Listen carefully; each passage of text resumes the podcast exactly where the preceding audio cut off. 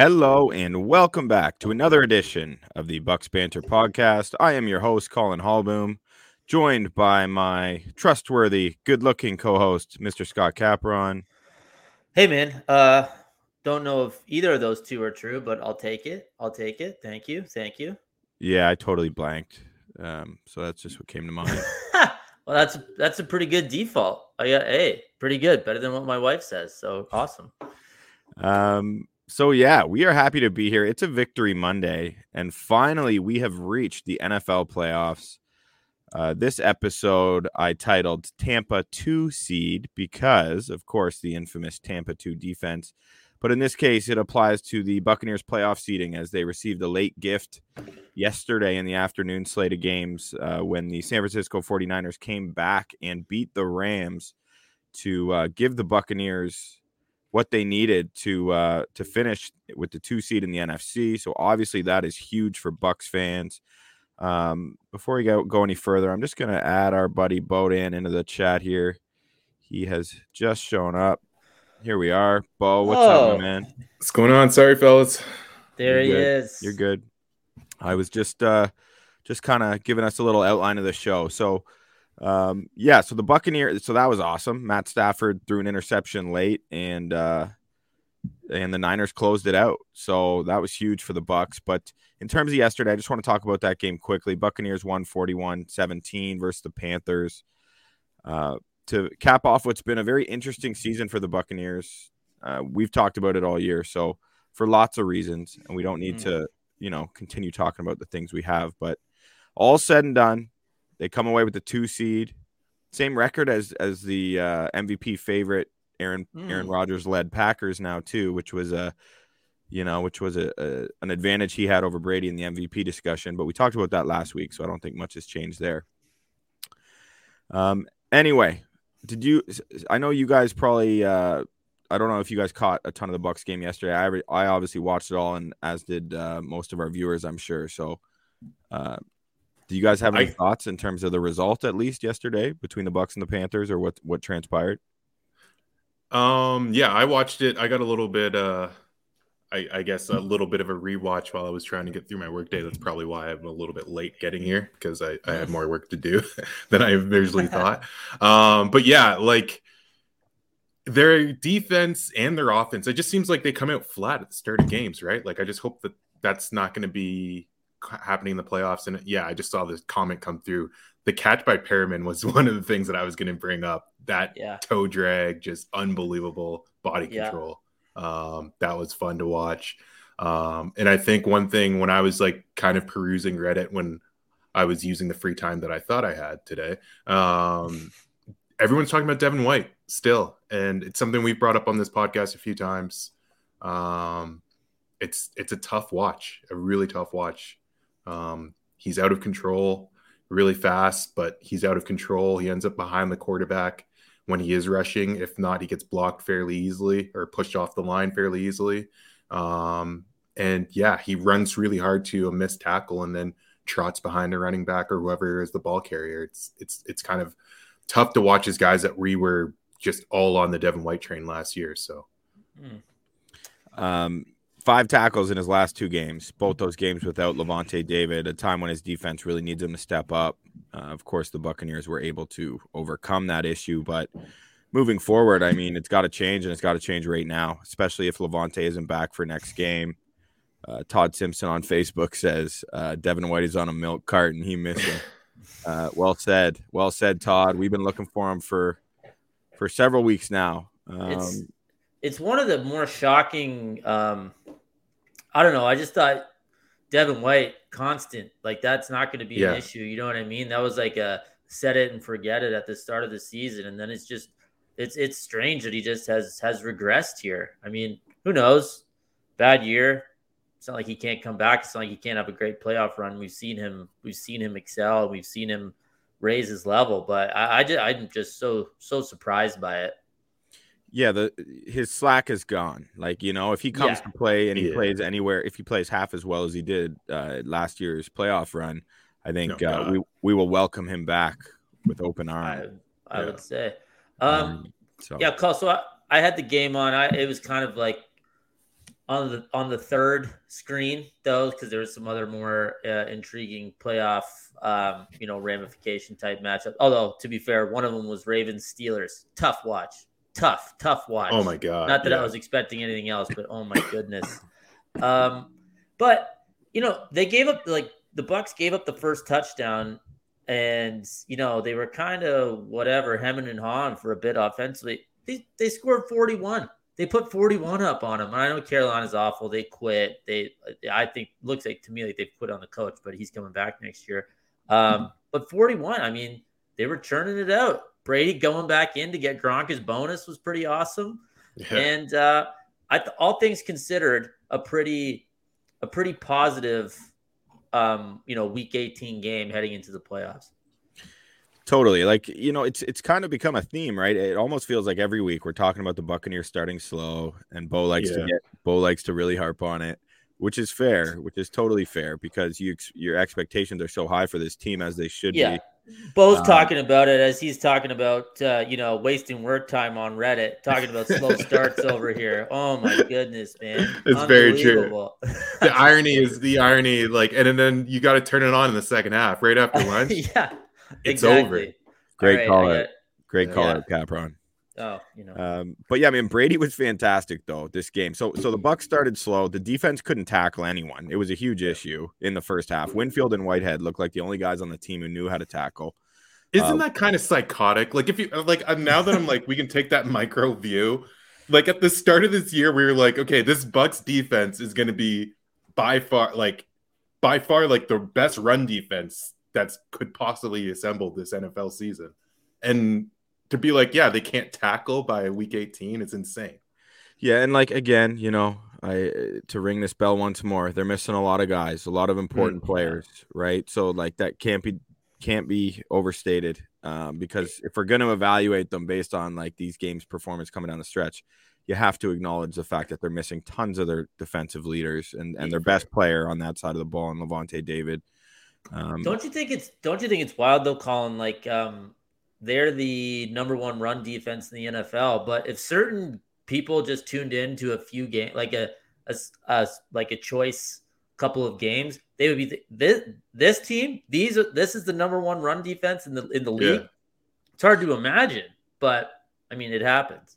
Yeah, it's wild, isn't it? Because you're totally right. And again, it just comes down to the NFL being batshit crazy and such Yeah. a week, such a week to week sport. It's a- like yeah.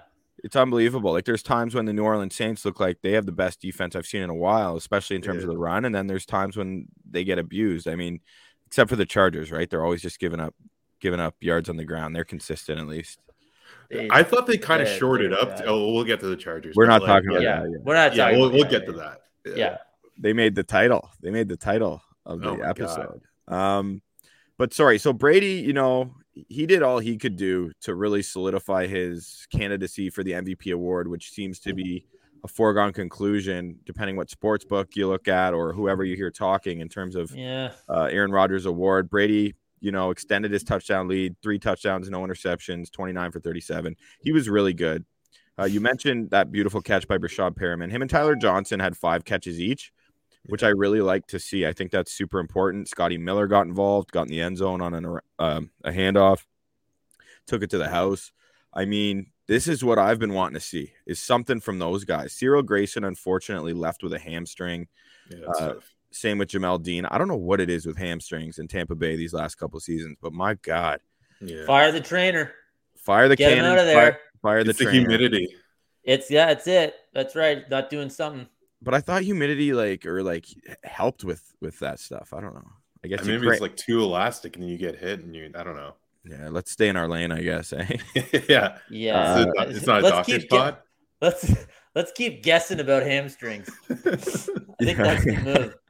Um, one thing that doesn't take much guessing though is debating who is the most accomplished tight end in the history of football. At least Yeah. Rob Gronkowski went seven for one thirty-seven, um, chalking on a million dollars worth of incentives. I don't know. Oh if you my saw, god. saw towards the end of towards the end of the game, Brady didn't want to go out until he got Gronka's incentives. So I hope Antonio Brown was watching that. I'm not talking about Antonio Brown, by the way. I just won't do it. No, but there's Oh. so much to talk about. It's just uh, if we have, Yeah, we're done. I Yeah, just I, I- am there- with you on that. there's so much to talk about, like positive things. I just want to, us to be past Antonio Brown. Like I really Okay. don't know what else has to be said aside from, um, I stand with Bruce Arians. Um, Hey, I agree, and yeah. I, you know, I'd be, I'd be siding with that as well. But it's just like, oh my, like there's just more Antonio Brown clips coming out. He was basically doing like a movie release esque media tour this week, talking about whatever happened. Those, yeah, okay, sorry, we're not talking about it as I talk about it, but um, yeah, I'd rather yeah, talk. I'd rather talk about Mike Evans just adding to his record that he broke last year in terms of consecutive seasons with a thousand yards receiving. Yeah, He broke Randy Moss's record last year. He he adds on to it another another thousand yard receiving season. Throw two tutties in the mix, six receptions, eighty nine yards. It was easy money at the sports book for your boy because he knows that Bruce Arians, Tom Brady like to get their guys their incentives. So that was going to be on on the, uh, the the short list of things to accomplish yesterday versus the Carolina Panthers, and it was. the incentive, the incentive stuff in Week 18 is as exciting as anything throughout the season. Honestly, I was really tracking it. Like I think it was Schefter who put out the uh, the tweet, or maybe it was an Instagram post with all of the different ones, like the notable ones. Um, Yeah. I'm watching the first drive of Indy Jacksonville. Marvin Jones needs four catches for 500 grand. He's got three catches. Like I was, I was, it was, I was going nuts. It was unreal. For sure. And you know, Scott, you know how I texted you? I know you were proud of me when I told you I bet an under. Like I'm I'm maybe the first under I've ever bet. Yeah, I thought one of your kids might have had your phone. And it was like my favorite player. It was my it was Ja'Marr Chase under just because he needed 12 yards to break the record and his over under was 56 to break the Yeah, Bengals they- uh rookie receiving record or whatever it was. Um so And he had to catch took him up, out. up the sideline and then took him And out, right? then they took him out. So that just felt Yeah. like easy money. Um, so you know, anyway, you're right. It's a super intriguing subplot It's that so only, fun. only exists. Especially this year, it seemed different with the 17 games because I feel like more people were in the running for certain uh certain achievements they otherwise wouldn't have been. Obviously, Yeah, I don't know if they're, you know, the the the goals or the stats or whatever were prorated in these contracts to try to like to to account for the extra game. But um yeah, there are some interesting ones out there for sure. Um yeah, the, the Justin was obviously Jefferson one. Speaking of one that didn't hit, Justin Jefferson, I think it was like 17 yards. He ended up being short of Randy Moss's record. Oh, and man. Zimmer was just getting absolutely annihilated by the fans. They were just booing him nonstop because they Oh, they like just didn't get it, didn't get them the ball. Um, they were running the ball when they could have just thrown it to him, and then they took a what knee. did they expect? yeah, Did they think I think Mike Zimmer Zimmer, Zimmer was knew it was be, over. I guess. Yeah, did they think he was going to be cognizant of that or care about that or like come like yeah. yeah, know your audience, people. Like, Yeah, come on, he's the worst. He got fired today as a result. yeah, I was gonna say was was Zygi Wilf, the uh, chairman and owner of the Minnesota Vikings, one of those fans booing because uh, Hundred percent. they got what they wanted. Yeah. Um, I want to hit a couple comments here. Um, t- some good comments. We got Russell Schroeder. Damn man, I hope you tell me how to pronounce your name right. Schuhart, Schuhart. Schuhart. That sounds right. Thanks, Scott. Russell Schuhart watching us on YouTube. Bucks banter, let's go. Niners did the damn thing. That catch by Perriman, though. Um, and talking about it's Miller time. And then he goes on to say um, that the the Bucks mo they've always been a second half team. Thank God Evans is okay. I agree with that because we ran him out here when he was a little bang up, banged up uh, these last Yeah. couple weeks. So and no more Brown f him. So we're all on the same page with our guy with our guy Russell on YouTube. Uh, Todd Simpson, uh, or sorry, Craig Hester on Facebook. Can we send our corners on some blitzes? Got to apply more pressure from safeties or corners. Uh, Winfield registered a sack yesterday, but again, Winfield's just everywhere all the time. Yeah. The guy's like bulletproof, matchup proof. He doesn't have bad games, it seems. Um, and that's one of those things like talking about if you're someone who watches the Bucks every week, that's a guy whose consistency and again, my consistency in saying it is probably annoying, but it's it really is unbelievable how consistent this guy is. Just an absolute vet. So that's just something I wanted to hit on. Mike Cooper on Facebook said Big Ben's four yard outs are still solid. when we, we discussed the Steelers and that painful watch. So It's How funny 'cause excited are you to aren't. watch that instead of Justin Herbert next Saturday? Yeah, that's Oh. awesome. Oh Thanks my so God. much. Thanks so much. Everything involved in that game. save Yeah. it, save it. We're not there yet. Oh shit! Oh we, lost, no. we lost our boy, uh, Scotty gone. So we're gonna just adjust real quick, switch it up with the red, and keep churning along here. Uh, Carrie Koo on Facebook. Hey guys, hey Carrie, happy to have you with us. Thanks for joining us. Uh, feel free to drop any comments or questions in the chat. We love to address them on air. Uh, the chat was lit last week, so uh, hoping to keep that that going on here tonight. Fill Um, some time outside of the the uh, rundown. I don't. I guess I kind of missed the official one, but what I've got on Twitter, we're are we going to touch on Vita Vea with that uh that extension? Bro, don't doubt me, but yes, uh, I think this is a great time to do it. I see Scotty's quickly hop back on Okay, here, good, back on the. Bucks bag, bandwagon real quick. It's kind of nice we could just leave him in the waiting room and talk, and he can't even defend himself. uh, let's get him in here. Yeah, that's right. You're gonna let me back in. I heard that. Unbelievable. Sorry, closing some tabs. Got a little uh, click happy there. New to this whole computer thing. Anyway, Um, I we talking Vita Vea? yeah, so Bo brought it up, and yeah, I mean, how do you not like? What do you think of that, Bo? Vita Vea signed a four-year extension to kick in after his his rookie deal is up.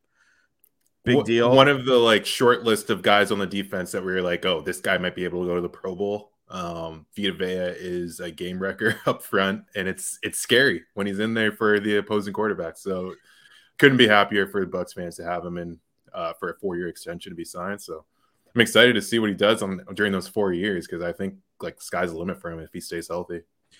Yeah, 73 million over the four years. I think it's 42 or 43 guaranteed. Um, and yeah, Vita Vea, man, he's a problem. Everyone knows he's a problem. The numbers don't lie. Um, dating back to last season, talking about that that run defense. I mean, he's a huge reason why it's such a problem. And he's one of those guys who affects the game in so many ways, no matter like he's not necessarily going to register sacks, but he's going to take on two very large, high paid men from the other team from their Yeah. interior offensive line and open up Oh, spots for other guys. He's You so know, valuable. Possibly three. His, Yeah. his literal gravity of how big he is and how much attention he demands is so is so huge for that defense. He's he's so fun to watch. And like when he does eventually kind of scrape through and crawl and get a sack, you know what I mean? Like after Yeah. just bull rushing two guys, like it's awesome. You're so proud of him. Yeah. yeah. It's nice to know I that know. that, that that unit's like short not that needs it needed to be shored up, but that it's like solidified. You know what I mean? Absolutely. Um, Mike Cooper on Facebook says he would like to see Scotty Miller get more involved. Um, we started to see that for the first time in a while. Uh, of course, it was you know when the game seemed to be out of reach for the Panthers. But it's funny, isn't it? Like I'm I don't know what Scotty Miller Miller's doing in practice or how why he hasn't gotten more of a look or more chances. Seemed like a, a guy Brady liked last year. Obviously, had some huge catches. Um, I don't even care who gets most involved. I just want it to be someone. I just want it to be someone. Um, looked like it was Because you know what you're getting with Evans, you know what they're getting with Gronk. You need that third yeah. someone to just throw them off, like keep the defense honest. as long as Brady knows, then Yeah. you know, whoever it is, then they probably earned it, right? Mm-hmm. Like they probably earned that trust to emerge as that that extra target going into the playoffs. So I like Scotty Miller. I, I like I would hey, great. If it's him, awesome. But whoever actually steps up, whoever, you know, we see him go to in the playoffs is is gonna be fine. And like I said, probably has has earned it, earned that trust, right? So Yeah, no doubt. for sure. Um, Russell Schuhart giving some props to you, Scotty, for getting his name right. Maybe I just butchered it. I don't know, but that's respectable. Fabian Espinoza on Facebook said, What is good, gentlemen? How do we feel about the Eagles game? Uh, I feel great about the Eagles game. I think that's the ideal matchup. I'm really happy the Buccaneers obviously ended up in that that two spot. Not trying to look Mhm. ahead, but you want to play at home as much as you can Yeah. and they'll be able to Yeah. do that until they got to go to Lambeau again. So if they, of course, if they are able to, If- to beat the Eagles, they're no cakewalk. But So, but let's get into that uh, a little bit. Um, obviously, Hurts, you know, dual threat, one of the best running. I think he had the most yards of any uh, quarterback running, and I think he had another ten touchdowns on the ground. Um, so you know, something to be worried about for sure, or something to be cognizant of at least. Uh, the Eagles, great story, and you know, good for them. From you know, they were awful last year to to making the playoffs this year. That's awesome. But like, I don't. They didn't beat a team with a winning record. Like they're about as fraudulent as it gets, and really like the true uh, beneficiary of that extra playoff spot uh, coming in. But like, hey, whatever. Props to them. It looks like Tampa's opening up as a nine point favorite in that game, but you know they are they're, they're a class below Tampa. It like it's not it's not close. It's not close considering uh, you know the Niners are the six seed and the Eagles are the seven seed. I mean, there's like an ocean between those two teams. Yeah, and it was looking like the Niners might be uh, very likely could be a team that the Buccaneers were going to play opening round. So I think Bucks fans got to be happy. That's an unbiased. Oh, yeah. That's our scooter, right? That's the Bucks banter scooter, not Scooter Miller, and he's giving you an unbiased take when he's when he's referring to the Eagles as fraudulent. There's no bias there, so that makes me feel good. So yeah, I think if the Bucks can't can't beat the Eagles for a second time this season, then maybe they're fraudulent as well because uh, they got to take care of business at home versus the Eagles. They escaped with a 28-22 victory at Lincoln Financial Field in Week Seven when these teams met earlier in the year. Um, but yeah, let's not kid ourselves. Scott Scotty's calling it how it is. I agree. I mean, it's a good yeah, like, matchup. Yeah, that's a, a nice. uh It's a nice. Sorry, Scott. Just a nice no, no, uh, no. running team to go up against and kind of shore up whatever defensive issues going into the playoffs that we've seen over the last few weeks. If you're able to shut down that Eagles defense, that's our Eagles running game. That's that's nothing to shake a stick at, right? That's actually something. Yeah, and if you can make Hurts a passer, um, yeah, that's what you want to do, right? That's the objective. He's obviously a huge weapon. He's like a running back who can throw. Like that's the way he runs as a quarterback, which is kind of unique, you know. Just kind of the way he runs. He's very, very powerful runner. Yeah, no doubt. Um, but yeah, yeah, but it, it's like you know the secondary issues for Tampa. It, do the Eagles? Does that part of their offense really scare you? Like Hurts can push it down the field, but I don't think that's what he's looking to do very often. Um, not a ton of dynamic guys on the outside for the Eagles, right? Like it just, you know, I think if Tampa doesn't turn the ball over uh, and don't don't give Philly short fields, then I, I think they're going to be they're going to be rolling in this game.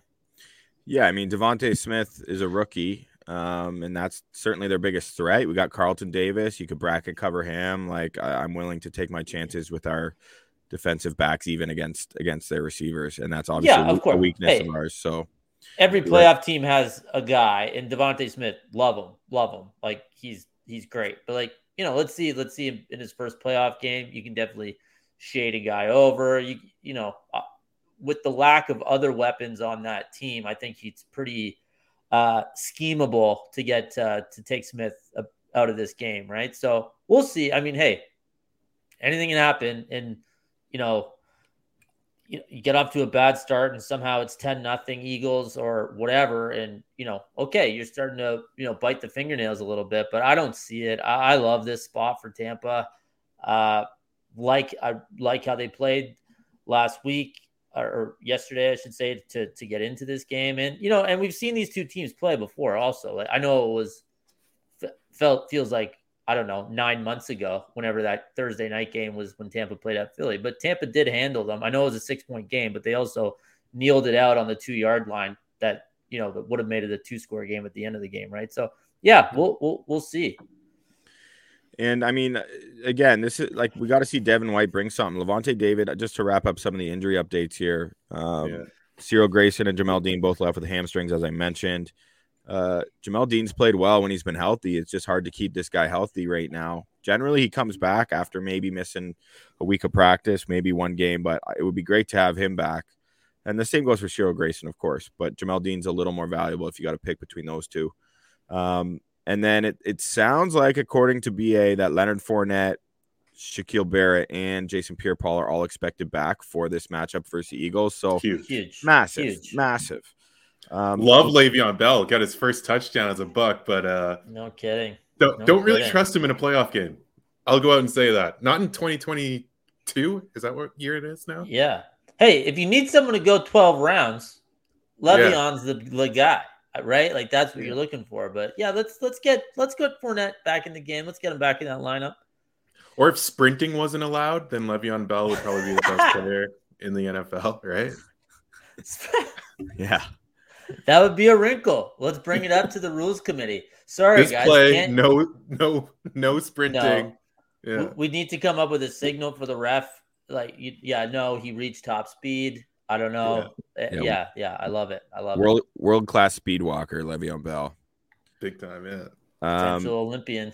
yeah, Lavonte David is close, but it doesn't sound too promising. Uh, again, coming from the head coach of the Buccaneers. Uh, he's the least likely of those four big names to come off the IR. Uh, four big names outside of Godwin or Giovani Bernard, who it sounds like maybe back, which would actually be really helpful right about now. Um, but yeah, so again, Devin White has to come to play next week. Um, and, and he, no more excuses. Not like we've been making them for Devin White. We've been, we've been uh, fairly criticizing his play this season. But They're Yeah, gonna be I- picking on him too. If I was if I was drawing up the Eagles' uh, game plan, it's going to be a lot of Dallas Goedert and a lot of runs up the middle to see what Devin White can do or test him on the edge as well. I mean, the Or one thing I'll say is I still don't think teams are looking to run at Devin White. I, even though he has been struggling these last few weeks, getting lost behind blocks, I still Fair. think a lot of that's because they're scheming away from him and and throwing extra blockers at him because they're still he's they're still fearing him in the run. But you're totally right about Goedert.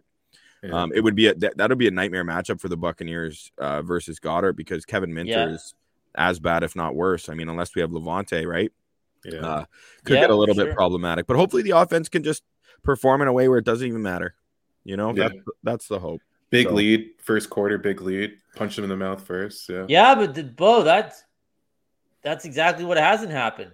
Yeah, right? true. Like this is not the time to like I s- like fall behind 10 nothing and look completely lethargic in the first quarter, right? Yeah. Like these games go quick and there's only so many possessions in an NFL game, right? Like it's not college, like it can get on top of you pretty quickly. So That's this true. would be a time for them to finally find a first quarter or you know get the ball like you know take the ball after you win the coin flip and then just go down and score right like that would this would be the time to finally do it it's it, it would be awesome for them so Yeah, I'm hoping they're sa- they've been saving this statement win for for this weekend. yeah Um, exactly like you're saying. So there you have it. I mean, you know, Bucks are in the two seed. They've done what we've needed them to do. Uh, not always in the fashion expected, but they've also had a lot to deal with from the injury front and just various forms of adversity. And that tends to be when Tom Brady gets his scariest for opponents anyway. So Oh, I'm yeah. really excited to just watch TB12 go to work this postseason, How- man. how do you like the time slot the early sunday Love it. Tom loves it. I love it. Like- okay beauty i was i was wanted to see if any of the people in the comments were going to mention i love it too i love it get it going get out there get the win and enjoy the other two games let's let's i love it hey also how great is the monday night playoff game edition Oh, I know. It's awesome. I amazing. love it. This weekend is going to be amazing. Yeah. I am so excited. There's so much football. Um, So here, why much good I- football too. yeah, let me run through the the playoff schedule because I got it all here. Um, yeah. So in so Saturday um, at 4:30 p.m. you got the Raiders at the Bengals. Um, so that's a five versus four seat. Should- You guys want me to break it down AFC, NFC, or by in order of the games? Order, Order the games. Okay. Yeah. Um, so yeah, Raiders Bengals Saturday NBC. Bengals are a six and a half point favorite. Um, Saturday eight fifteen p.m. You got the six versus three game in the AFC with the Patriots traveling to Orchard Park to take on the Bills for their third How- matchup of the year. Bills are minus four and a How half. how bombed is that crowd going to be for Oh a Saturday God. night home playoff game against the Patriots? That oh. that kicks at eight o'clock. Like it's it's going to be unreal. It's going to be like a seat. It's going to be a problem. Yeah. 50 50 Yeah. chance Mac Jones gets thrown through a table before he even makes it to the locker room. Honestly, he- he should just get it over with early. Then maybe they won't do it to him later. Like at halftime, Yeah. like he'll just get grabbed going through or something like that. Um, but yeah, that's gonna be that's gonna be probably as good as an atmosphere as you'll see, right? Like how awesome is that? Get, So- like, does the air just get sucked out of there if the Patriots roll?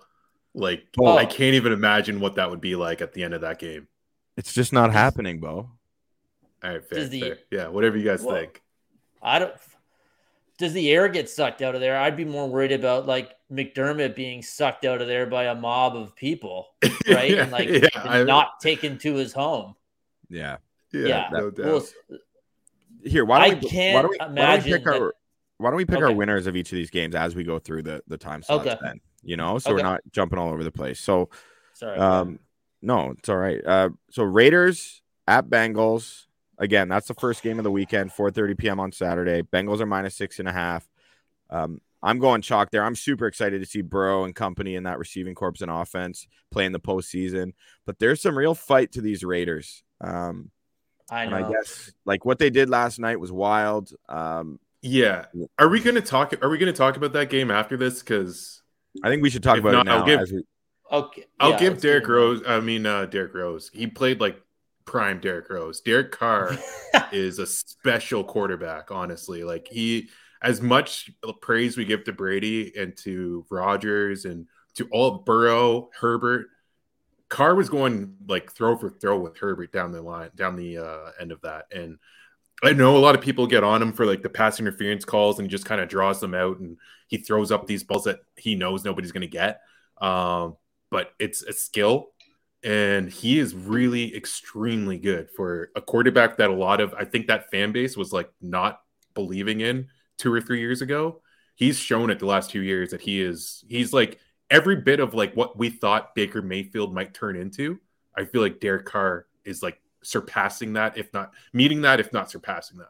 Oh my god. How happy would the Browns be with Oh my god. a Derek Carr replica? You know what it like? Yeah, yeah, I that, agree, that's Bo. the I- arc yeah. that they were hoping for Baker Mayfield is what I'm basically Yeah. saying. Yeah. Yeah, no, I yeah, I totally agree. I think it's a great comparison. I love this Raiders team, man. They're scrappy. They can score when they have to. They're fun to watch. Like I would kind of Their split the baby D-line. here. Yeah, man. I, I The would D line's so good. Split the baby and and take a Cincy win with a Raiders cover just because the Raiders are playing in close games. It seems like all the time they're going to be used to it at this point.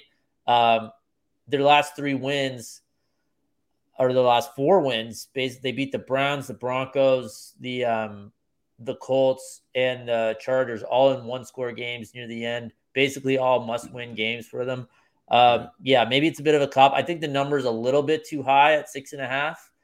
Um, but yeah, I'm think, looking like a 27 24 type game, something like that. Yeah, I could I could see it being. I, I'm I'm with you, Scott. I think the Bengals probably pull it out. Uh, I, I'm like excited to see what Burrow can do, see what Ja'Marr Chase can do in his first playoff game as well too. Um, Yeah. but yeah, I, And I, just I like think two- Go ahead. No, sorry, I was just gonna say like two new AFC playoff teams, right? Yeah. Like it, you know, it's fun, new quarterback. Like this is I'm that Saturday afternoon game is kind of the least um I don't know prime time, least marketable game usually uh, of the whole wild card weekend. I can't wait for that game. Like, Yeah, to start off I- the weekend, it's gonna be awesome.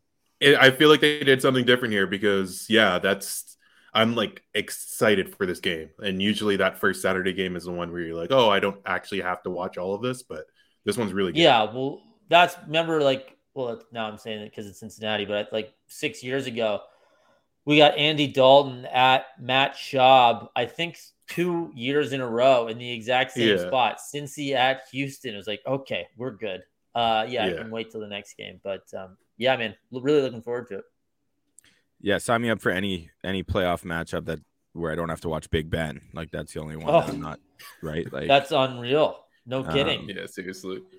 Yeah, I think what you're saying makes perfect sense, both you guys, in terms of like, I bet you all the sharp money will be on the Raiders because it is a pretty big line for an unproven team. And the Bengals have certainly shown they aren't consistent. They can easily be upset and lose games they shouldn't, you know, because they're a little Yeah, bit, They're the they're what do you call it? Bit of a roller coaster. Yeah, they're Volatile, thank Yeah.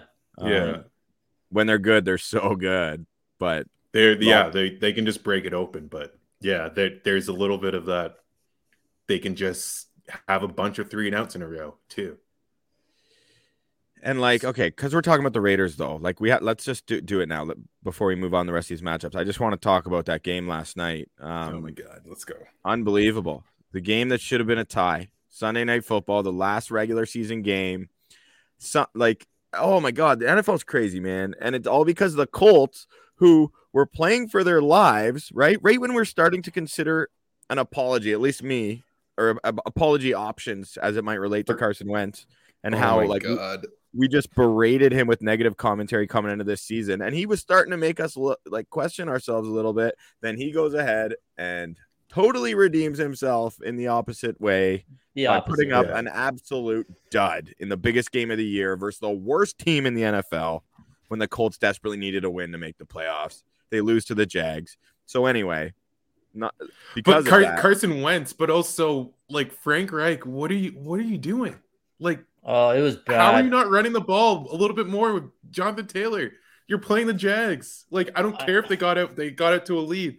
Just pound it down there. Oh, God, I, I just can't believe it. But the, yeah, it, it was just you, you could. It was in the stars, man. Like it, I was watching. I watched that whole game, and it just wasn't happening. Like at no point did I feel like Indy's about to turn the quarter corner, or you know they went into halftime. I think only down ten, and then they turned the ball over again at the third in the to start the second half, but then only gave up a field goal, so they're still only down like sixteen to three. But I never thought they were. It just so sloppy. They they looked tight. Like they looked like they that they were the ones who were playing for who had something to lose, and they most certainly did. It was shocking. So, I feel like this kind of got swept under the rug. Like Jacksonville lost fifty to ten the week prior. Like fifty to ten. Like Yep, they're they have the number one- they have the number one pick still. Yeah, Yeah. they're so bad. And then that, and you know, the Colts two weeks ago before the Raiders lost, like on like after Christmas when they beat the Cardinals, kind of the AFC darlings, right? And now they're not even Yeah. in. And like, and obviously that whole thing leads to Ben's corpse being in the playoffs, the Raiders Chargers tie, you know, almost coming to fruition in the most cra- in the craziest game of the year. Maybe it was just it was so wild, so wild. Have the have we said the Chargers were in the craziest game of the year like three times this year already? Probably, probably. They are every Like, week. Well, that, that Chiefs one, the Thursday nighter, yeah. Yeah, for sure that one. And then I think they had another one as well, like at the start of the year, that were just like, "What? How did this happen?" Part one of of it's their self- inter- self-inflicted because of these decisions Brandon Staley makes that are so contentious. And like I do love how he pushes the envelope, but it's Yeah. almost almost gotten to the point where he's like a renegade with with an analytical cause. Like like just Yeah, I'm gonna, can we talk about that? yeah, like know, what, what he's just like hacking darts on the sideline, like telling people to back up or something like that. Yeah, he. Uh, Well, it- It's not like that would be the coolest. That would be really cool if it was like that. But it's honestly, he sits there with the. He's not watching the game. He just has a calculator in front of him. He's like, no, uh, this says that we should go for it now, and we're gonna do that because that's what I. The simulation says that we should do, and he just does it every time. And it's just like, okay, this is the actual game that decides if you get to play again or not. And you're Yeah. both playing to win. And I get it. Like down the line, like obviously all of the forks that he went for were great, but like on your own 18 where it's like a yard but it's not really a yard it's like it's basically two yards a yard and a half and you're running it you're gonna hand off up the middle when they're expecting a quarterback sneak. That is an insane place to put your quarterback in with no checks no any like maybe herbert had a check out of that and he just didn't use it. I don't know why he wouldn't i don't know how anyone looking at that defensive front would have been like yeah we can run it up the gut on that yes, we will get this. the only oh the my only god the only defense it's because they practice against their own defense, right? They practice against yeah the, yeah true Oh, Chargers that's true. defense. Good so point. They, are just so used to being able to get chunk yards up the middle. They'd run it up up the gut with Ekeler the play before on third too, and Yeah. unsuccessfully. And they just ran the exact same play. And like, it's not like Ekeler's Ezekiel Elliott or you know, like the the short yardage specialist. I don't know, whatever. Yeah. Like we obviously, you know, process versus result. You can kill the play call. I agree, Bo. Dan, that was obviously a terrible play call, but like. I kind of like that they have an identity and you know they're sticking to it, they're sticking to their guns and blah blah blah. But like, dude, you, I don't know. Obviously, that they got to overtime, so it theoretically didn't Yeah. cost them the game. It didn't. But, no, yeah, you're right.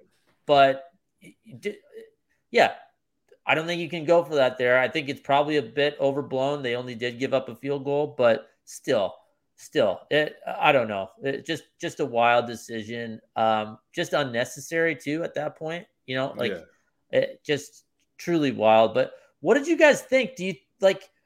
I it's so crazy that the tie was going to happen.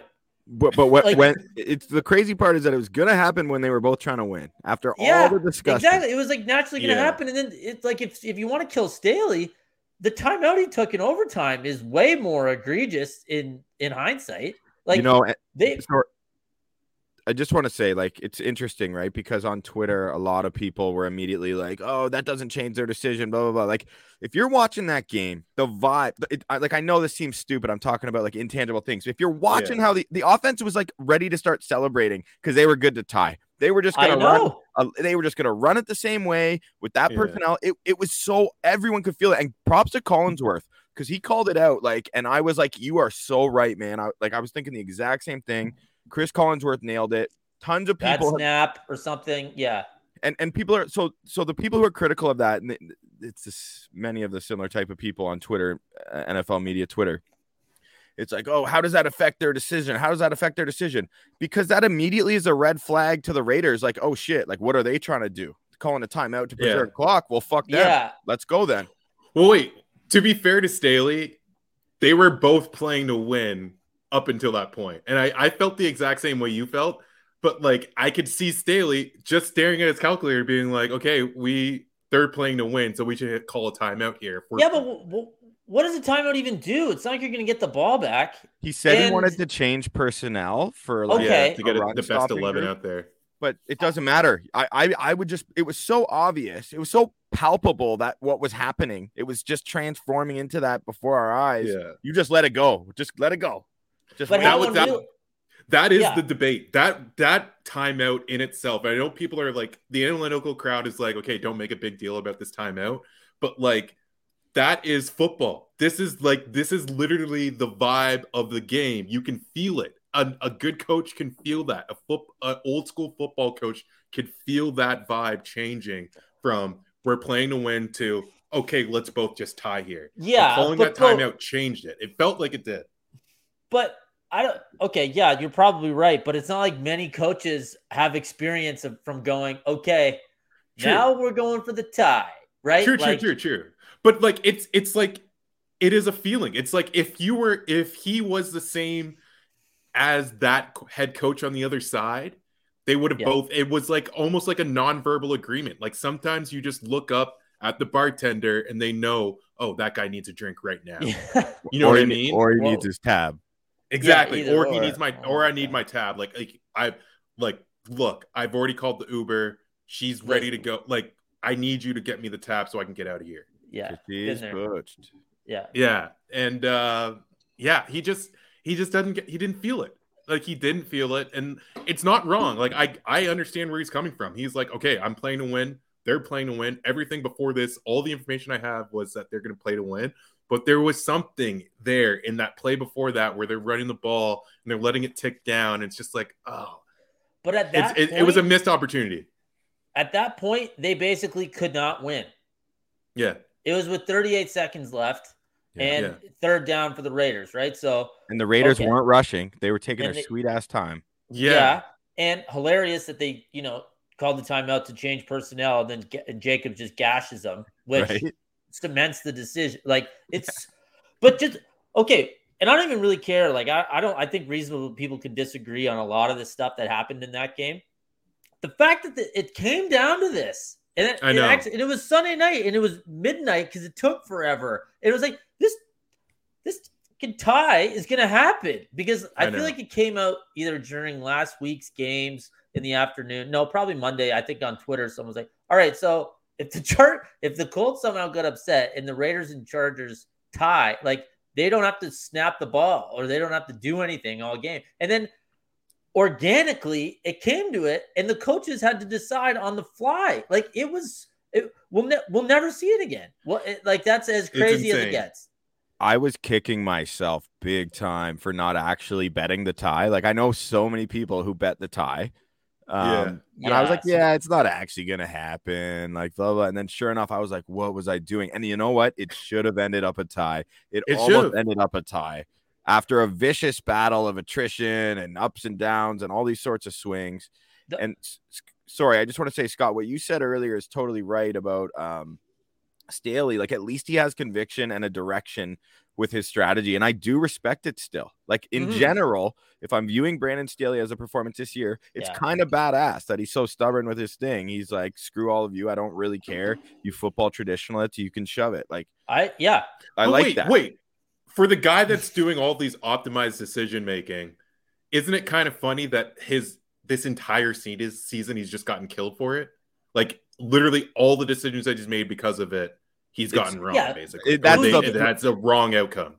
That's the most predictable thing ever, though, based on how people view analytics and thinking outside the box, right? It's Yeah, and who's killing him, but- Bo? No, no, no. The But that's fair. Uh, uh, that's what I'm saying, though. Like, even though, like, analytics is supposed to be like over the course of time, you're going to eventually get a few of these right, and it just didn't happen for the entire season. Like, that's it doesn't even make sense that that would happen.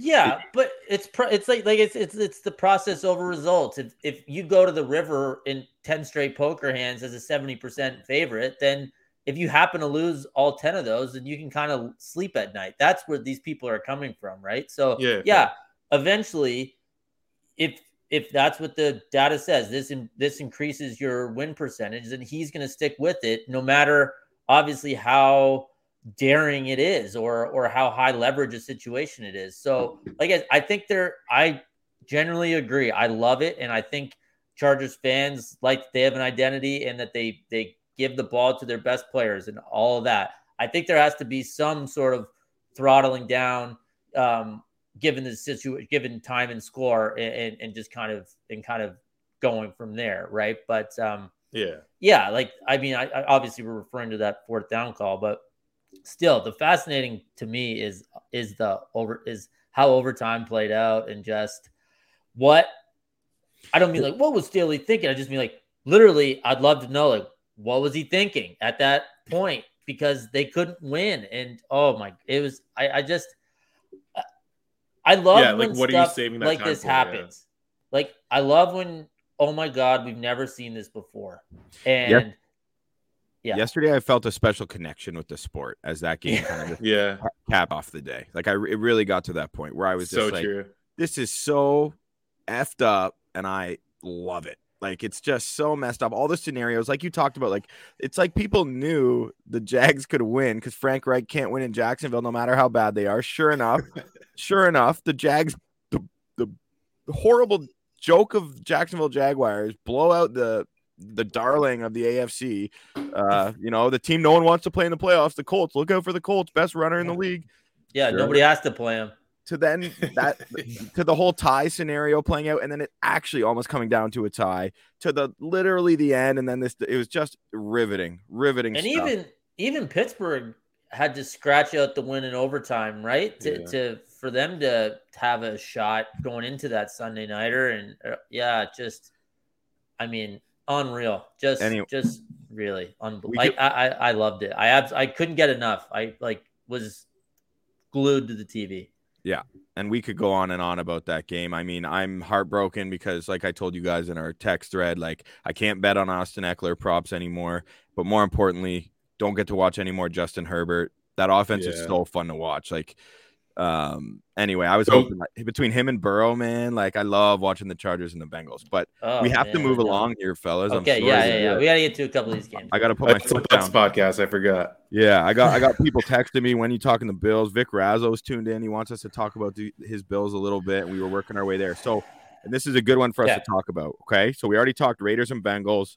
I got the Yeah. Bengals winning. Sounds like you both t- do as well, but you think it'll be a close game, and the Raiders certainly have a chance, and they deserve to Mhm. be commended for the fight they have as a team after all they've dealt with. Really impressive. Um, Patriots. Patriots are plus four and a half at Orchard Park, as we mentioned. I mean, um, I, I, I like the Bills in the AFC uh, potentially to to to do it this year. I think they might make. I think everyone's sleeping on the Bills, and I know we're not trying to get ahead of ourselves, but in this matchup, I really like the Bills. I think they want to beat the Pats so bad, and I think they're a lot better than the Pats. And I know you disagree, Bo, and I know we've been on opposite ends of this over oh, since that that Patriots win in Buffalo. Um, but I think the Bills, even though they they technically gained some revenge in the, their last matchup just a few weeks ago, I think they're a much better football team all around. I don't think I think the Pats are overhyped a little bit, and I think the Bills are going to put them in their place. The Bills are definitely the healthier team going into this. Um, a lot of questionables on the Pats and guys on IR that you would love to see play. They're not going to have their full roster if they play. Um, it's tough for me because I, I, just I just think the Pats have the formula to get it get it going. Uh, come on, Bo Bills got that. Okay, like I, I just can't pick them. I just I just don't trust them this year. Um, I have to pick the Pats. I, I will take the points. I, would even take the money line, honestly. Scott, where do you stand? I know you're. I'm really curious to hear what you say because you have been more apprehensive to you weren't ready to crown the Bills when I was as like the team I was most scared of in the AFC. You've been far more guarded in your approach. So in other words, far well, more more correct than Yeah. I don't know. I just think what once every two or three games we see the, like the Bills playing just an insane game or yeah. you know Allen is like Josh Allen is is turning the ball over. He had a terrible game against the Falcons two weeks ago. I actually didn't see much of the Jets game, so I, I can't really speak about uh, about that one too much. I just I don't know. Like, do I like the Bills ceiling? Yeah, I do. Do I trust them to win three games to get to the Super Bowl? No, not at all. And I could see them losing here. And I don't really want to take too much away from that first game, that Monday night game, New England at Buffalo, because it was basically like not a real game. You know what yeah, I mean? No. Like it, it's almost throw it away. The the one from uh, December 26th when uh, Buffalo beat yeah. New England, or no, the second one, like the rematch. If this could oh, be the, the third game in like five or six weeks, right? So yeah, I, I think I do think the Buffalo win at New England was more telling than the New England win at Buffalo. I don't know. I just don't. I don't trust Buffalo at all. So, ugh, I, I would. De- I would definitely lean taking the four and a half with the Patriots, trusting Belichick, and um, I got to give a winner. I I guess I'll take Buffalo. I'll do the same thing uh, to take the underdog to to cover, but to lose the game outright. Something like 21-17. Like I like that's where I could see this game landing. Yeah, I don't know where I stand on the spread. If I had to lean away, I guess I'd take the Bills. I could certainly see it being a close game, but I definitely yeah. want the Bills to win personally. Um, it's okay. a tough place to play. Tough place to play for sure. For sure, absolutely. And those fans are gonna. We already talked about. It. They're gonna be so raucous because they're pissed about last time, right? What they had to go through, and, and then walk out of there in the middle of a blizzard. I also let's see McDermott not coach scared in a big playoff game. I I think that's a huge factor. I, I really do. That's that's why I'm like, if it comes down to a one possession game, uh, give me Belichick. Yeah, I agree. I agree. I trust them more. I I, I do. Uh, obviously, I think Josh Allen is better than Mac Jones, and you know, I don't think That's McDermott. What, yeah, yeah, of course, I don't think McDermott is a bad coach, but you know, if he kicks a scared field goal early in the game, like those are the things that can bite you, right? Yeah, you and, have to blow out the Patriots to win. You got to blow them out. Yeah, and I hate to be like, mm, you know, just you don't want to kick dirt on New England, but you don't. Like you, you, you absolutely do not. Like, yeah. you know, I, I don't know. I, it's a it's a fascinating game because Bills are more talented. They could they could go beat them 34 14 something like that but i could also see new england squeaking out some weird win where where Josh Allen has to throw it 50 times and he has three picks because they're down or something like that, right? So, I, yeah. Anyway, another great one. You, I like what you said though, Scott. Like you're right. So the Bills haven't proven it to you yet. Sure, they got the ceiling and all these fancy bells and whistles, but they're yet to prove it to you. So you'd like to see it. And the same goes for for McDermott though, right? Like I just have flashbacks to that Kansas City game last year, kicking field goals within the oh, 10 yard line on the road. Gross. Like that was awful, gross. man. That was the anti Brandon Staley. Yeah. If, if, if couple, I have to pick between the two, I want Brandon Staley all day. Yeah, and he had a couple. Uh, sorry, just talking to my Bills buddies. He had a couple, you know, what are you doing moments in the Jets game, like not stepping on the throat too. So I don't know. I just don't wait. They're they're good as really good. They're good as excellent. But we we could see them. They lost to Jacksonville. What was it, nine six earlier in the year? Like they just have such a wide range, which I know a lot of these teams do. So and then you play against the, you know, exceptionally coached, super meticulous Patriots. Like that's a fascinating matchup. So we'll see. Yeah, my uh, I'll just end it on this uh, text from my Bills friend. He says it's Victor Razzo. He says all 11 wins for the Bills are by 12 or more points. He said take the Bills with the points or the Pats straight up. Yeah. So he, thinks if the Bills win, it's a blowout. If you think they're going to win, take them. But otherwise, eh. so yeah, anyway. I I can see that. I can see that. Um, so where are we here? We were on Saturday. So then of course we're at the Eagles Bucks. We already talked about that one. Bucks are favored Yeah. by eight and a half at home. Um, I like the Bucks to win, of course. I'm I'm never gonna touch a Buccaneers spread. Like, God, th- that team. If I got to go one way, I, I don't know. Eight and a half's a lot of points, man. Like personally, Yeah, I can especially poten- potentially without Lavonte. I I could see a, a, back door here where it's never really in doubt, but the final's like 31-24 kind of thing. You like know, the first, just like the first time they played. yeah, exactly, exactly. Yeah. That's sure. That's what I'll go with. Cool. Yeah, I, I might I might take the Eagles in the first half or something like that, and the Bucks to just blow them out after that. Yeah, you be making money, boy. Hey, if you've been playing like that it. these I last know, few weeks. seriously. I feel like I that's like that's the information we have. So maybe I'm just gonna like blindly bet that.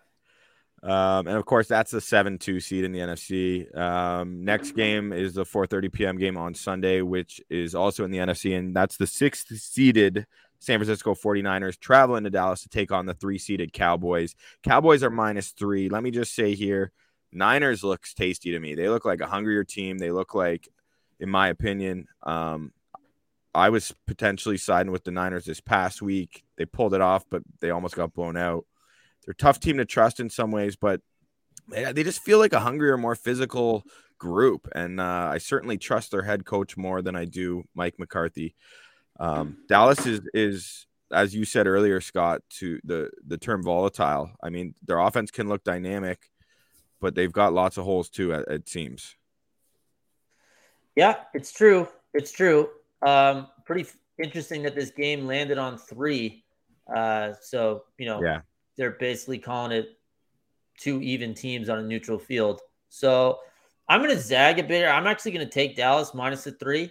Um, I think they like San Francisco. You can throw on them, which Dallas will gladly do. They've been better at home. I don't. I don't have a big opinion, like a huge opinion. I I like what San Fran's done. Obviously, coming down the stretch.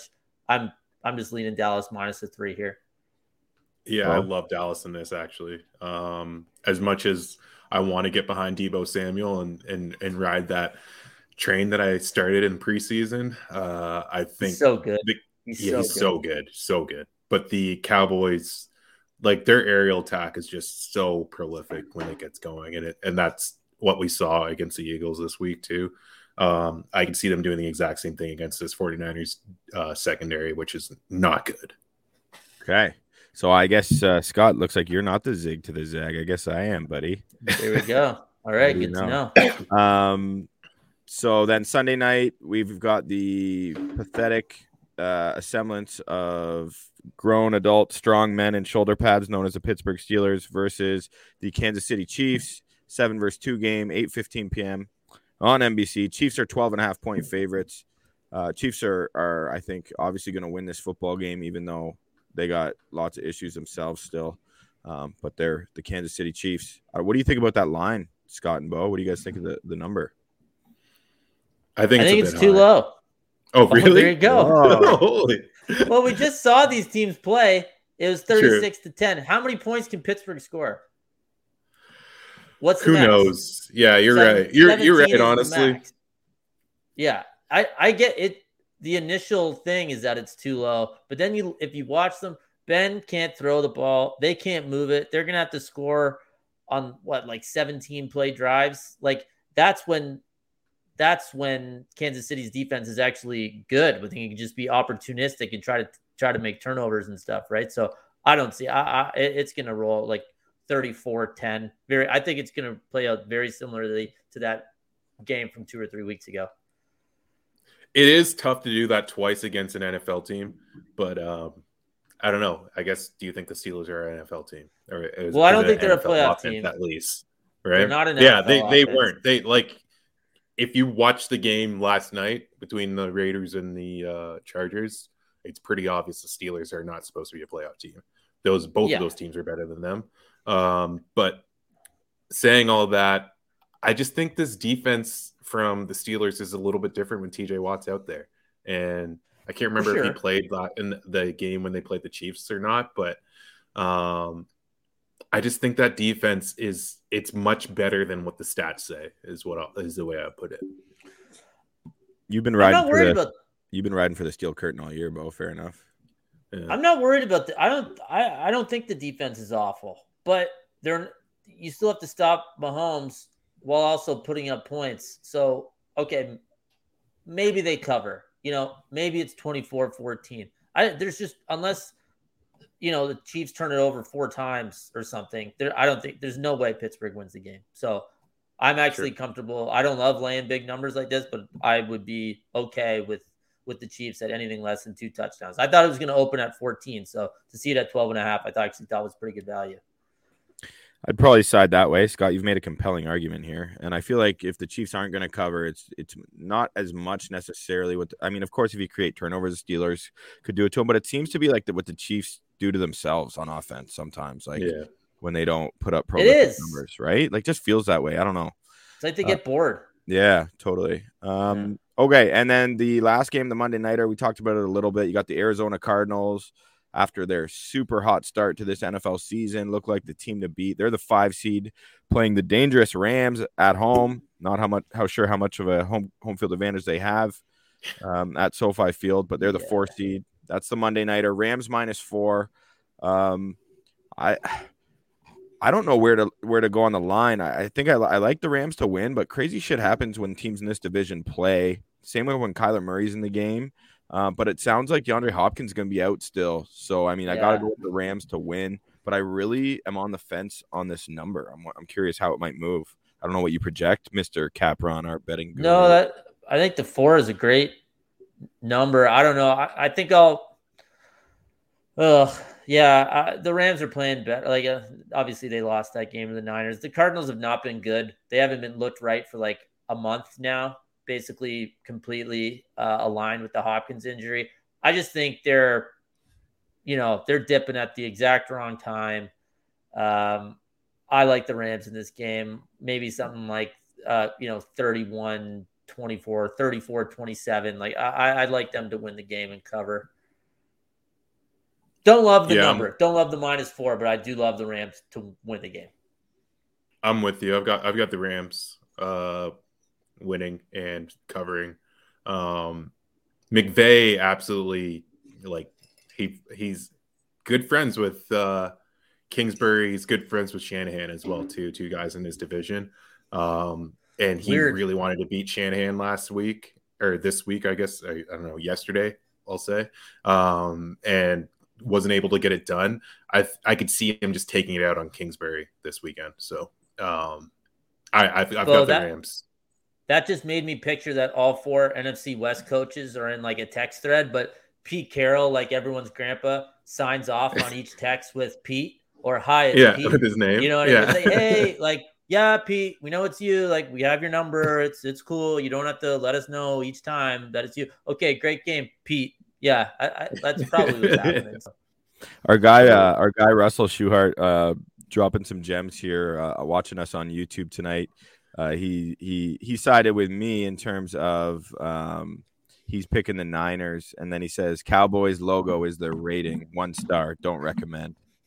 Um, before he before he goes on to pick the Chiefs and the Cards. Thanks for sticking with us tonight, Russell. Appreciate Thanks, your Russell. input, my guy. Um, Yeah. so that's where we stand on all those games, right? We've all picked those. Um, couple things we're gonna wrap up here just in the next couple minutes. I just want to mention, of course, I, I'd be remiss if I didn't the uh, the current coach GM reshuffling in the NFL. Um, I think that I think there's five head coaching vacancies and as well as a few Like GM six. positions. Yeah, it might be six. You got the Vegas. Vegas will be looking for a head coach if they don't bring back um, our fella here. I don't know his name. Um, Yeah, I can't remember his name either. I think it's Rich. Pistachio. Can't remember Rich. off the top of my head. Thank you, Yeah. pistachio. Pistachio. no. Okay. Uh, the Jags, of course, um, who've already in- interviewed uh, Buccaneer offensive coordinator Byron Leftwich, as well as Cowboys offensive coordinator Kellen Moore. You got the Broncos looking to place Vic Fangio. Um, Minnesota cut bait with Mike Zimmer and Rick Spielman, their GM as well. Chicago did the same with Nagy and GM Ryan Pace. And then in a bit of a shocker, the Dolphins let go of Brian Flores today after the after you know he won seven of their last eight games, uh, four and two record versus Belichick since he's been the coach of the Dolph- or Dolphins, Yeah. including a season sweep of the Pats this year. So that was interesting. Um, I know we're we're Bit getting of a power struggle there, apparently. Scott's clearly got the over under on the anthem here as he is dialed in to this. Sorry, I, I'm just getting the national championship game on here. It's it says it's uh Sam Hunt is singing. He big fan. I definitely know who that is. So you know, uh, sorry. it's okay. And then big uh, night here. The national Hey, title hey, on, game. on Flores, I think we were on this one uh, early. Uh, I'm pretty sure during our AFC East preview, we said that it was a fireable offense to have two offensive coordinators. And it turned out that that not being able to make a decision there probably is why he's not a head coach anymore. Unless that was unless that was Chris Grier, the GM's uh, doing, and then he went and fired the head coach because he didn't like the two coordinators. What if that is May- really maybe, maybe Either I don't way, know. I weird. think I, Flores was out there like capping for both of them. So Yeah, it's weird. And you know, I was I was, you know, like uh surprised by it as well. But people are always, you know, they want to talk about how they finished 8 and 1. That's true. They started 1 and 7. Like, you know, that it, that is part of the record. Um I don't think he should have been fired, but it's not like the Dolphins were some juggernaut, you know. No. Now, but I'm just saying that to be a little bit devil's advocate. He shouldn't have been fired. Ever they seem to really like him. The players did. There are way worse coaches out there. You know what I mean? Like he wouldn't even make the radar being like, what's this guy doing? So yeah, big move. Big move. Dude, Yeah, no, yeah, I was thinking the exact same thing. Like six teams got rid of their head coach in not Seattle. Like Pete Carroll still has a job. Is Oh, that Is- uh, that Isn't he the owner? were- Isn't he the owner by now too? Like maybe that's why. yeah, he might I be. saw one. Tw- I saw one tweet today that was, um, you know, um, Brian Flores is going to be uh, a head coaching candidate in this cycle, and then it was quote tweeted was with he'd be a good fit in Miami. Like, yeah, that makes sense. That's, saw that be a, I, I That'd be saw a that too. that'd be a solid hire for him. That was great. Uh, Yeah. And then in terms of the Giants, Gettleman is Oh. retiring, so their GM is out uh, on his own terms apparently, but they're keeping Joe Judge. Great way to draw a new GM, eh? You're gonna coach or you're gonna use our coach, and it happens to Just- be Joe Judge. If Oh I was the, but I if I'm a GM, I'm not taking that job unless I'm allowed to get rid of him. You gotta give a GM the chance to hire their new coach. Come on now. I mean, Yeah, and Joe Judge and might be the GM. Will GM that shock anyone? GM, Judge, Joe. and executioner. Yes, that would shock me. Yeah. Uh, that's good. Thank- Well, Um, the Giants and have, bungled, have bungled this for so long. Like, I would not be shocked if Joe Judge ended up being like, "Oh, I'm going to just be the president of football." But it comes out that they're they're like essentially self-conscious about the revolving door of head coaches. It's like, man, that is not a reason to keep this guy around. And then what? So you just have him as a complete lame duck for a year under the new GM because then it's like, I don't know, not a faux pas because you you gave him a year, then you can fire him. Just do it. Like if you can do it now, do it. He's awful. And I hate to say it, but I definitely said this in our previews. Like they're talking about fights at the Giants in in camp. He's all this coach speak just coming out that he's a dick came out pretty early on. It's like you you will not last. And you better be very good, your team, if you're going to be like that. Because guess what? If you're uh, 12 and 5 and a dick, then that's fine. If you're 4 and 13 and as bad as any of the bottom of the league, let's they were as bad as anyone uh, towards the end of the year. Um, Yeah. You can't be like that. And then, like, see ya. He's not fit for the job. He's awful. Yeah. And I mean, it seems like they'll probably need a new quarterback as well. Lots of issues there. They wasted that that what second overall pick on Saquon and never even had no line in place to help him. Then he got hurt. Just an absolute disaster in a lot of ways. Um, Yeah. Anyway, I just, I'm so just one quick thing. I, it's just so fascinating because obviously, if you're a football coach, like positionally coordinator or otherwise, generally the you know the top of the mountain is to be a head coach, right? But it's such a different skill set. It's almost like it's like a completely different profession that shouldn't be lumped in together, right? So I'm sure Joe Judge is a knowledgeable football person and all that. That does not mean you should be a leader of people. That's just not how that goes, right? So, like a head of sales shouldn't necessarily like jump to the CEO position or whatever analogy you want to make. And he's just these guys aren't fit for it, and that's okay. But don't hire them. So yeah, totally. Um, well, I mean, we see Nick Saban running onto the field, so we got to at least touch on this uh, college football national championship going on. Last I saw, the line was um, it had moved somewhat recently. It was initially two and a half, but I saw it at minus three for Georgia. Um, Scott, I don't know if you have any updates on that. I'm ex- super pumped. Again, we've had a crazy football weekend. I can't wait to watch this. Say yeah. what you will. This is the two best teams in college football. No disrespect, yeah. Scott, but I oh, think you would agree.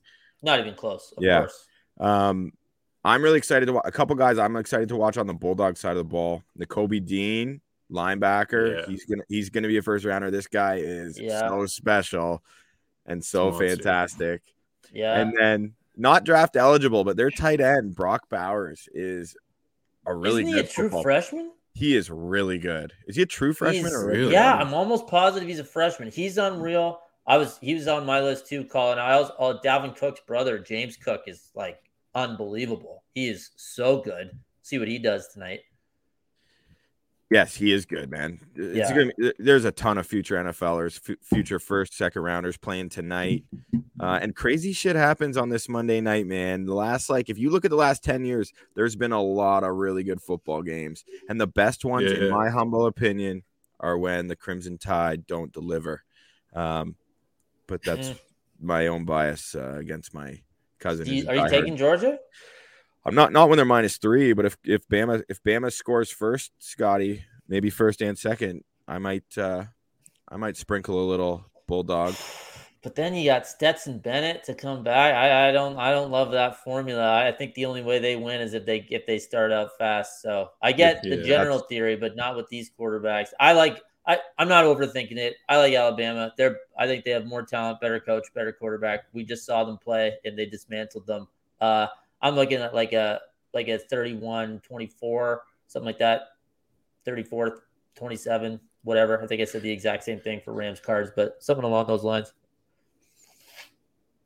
I think uh, you're totally right about the formula. Like if if the yeah. if Georgia's gonna win, they're probably gonna their defense is gonna be dominating right from the start. Um, yeah. So that's I'm that's the thing. For like, me I'm not, like, I, one facet of the game is like they just you're Georgia's just not going to allow you to run the football. Um, so that's fine.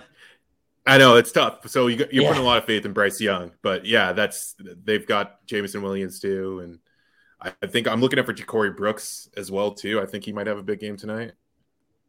Can't wait to oh, watch. Got a couple dogs fans in the comments. All right, well, hey, to our listeners and our our subscribers, I hope you get what you want out of tonight's national title game. There, Russell and uh, and Chris. I'm with you I guys. can't wait to watch. Like I can't wait to watch. Go dogs. Um, caps roll tide. Either way, let's have a good football game. You might you might hear a little bit something from us at Bucks Banter before next weekend because there's just so much to talk about in the football world. I feel like we were all over the place tonight because our minds are just spinning. Um, yeah because we love it. We love it all. So thanks for tuning in, those of you who did, and uh, we'll catch you soon here on the Bucks Banter podcast. Please remember to check us out on YouTube and like and subscribe. I don't give a shit if you